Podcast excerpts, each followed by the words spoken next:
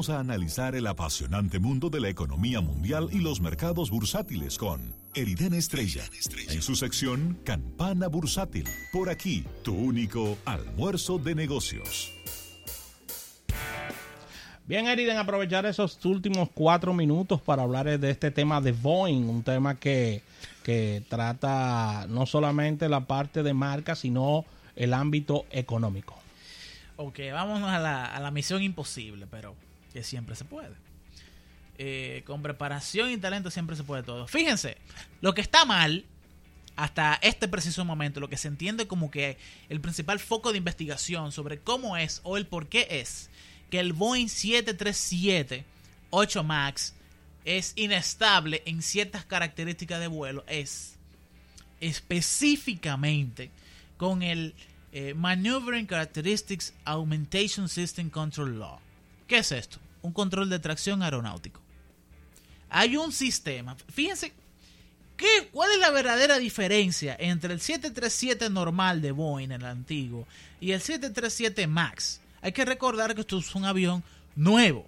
Su investigación y desarrollo empezó en el 2011. Sí. La Federación, la, la Autoridad Federal Estadounidense de Aviación, le dio la autorización para volar en octubre del 2017. ¿Ok? Es un avión nuevo.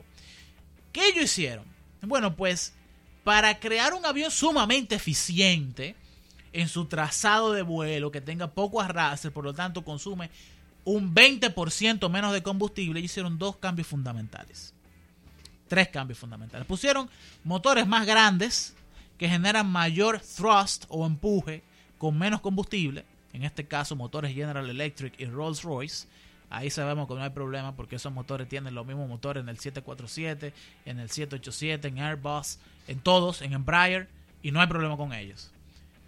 Entonces, cambiaron la forma de las alas para que tengan menor arrastre, por lo tanto tienen menor contacto con el aire. Y los alerones son más grandes. Okay. Entonces, el pico del avión, la nariz de adelante, está más levantada.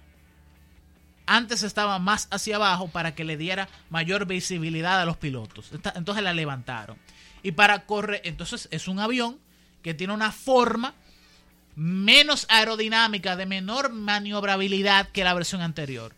Para corregir ese problema crearon el sistema de maniobrabilidad, características de maniobrabilidad, que para llevarlo a un vehículo sería como el sistema de control y el sistema de tracción que tiene un vehículo. Entonces, aparentemente, hay características, hay algoritmos, hay programas en la forma en la que está hecho este sistema que podrían llevar a que el avión se pierde el control en ciertas, a ciertas velocidades bajas, sobre todo las velocidades de despegue sí. y las velocidades de aterrizaje, que son las más bajas que puede tener un avión. Y hasta el momento, en ese sistema de control programático es en donde está la investigación actualmente de los choques. En 30 segundos, posibles daños a la marca económicos. Es que... Es que Llevan como un hasta, 10% de caída. Hasta antes de ayer habían 25 mil millones de dólares menos en capitalización ¿Qué? mercado de Boeing. Sí, un 10% menos. Uno. La empresa, papá. Pero eso no es lo peor. Lo peor es el, es el asunto en el que eh, Boeing como marca eh, ha, pasado todo lo contrario. Airbus está en su mejor momento. Sí. está en su mejor momento. Cuando a ti te va mal y a tu competencia le está yendo muy bien, eh, es no, que, es, no es el mejor momento. Es que los aviones no se dejan de comprar.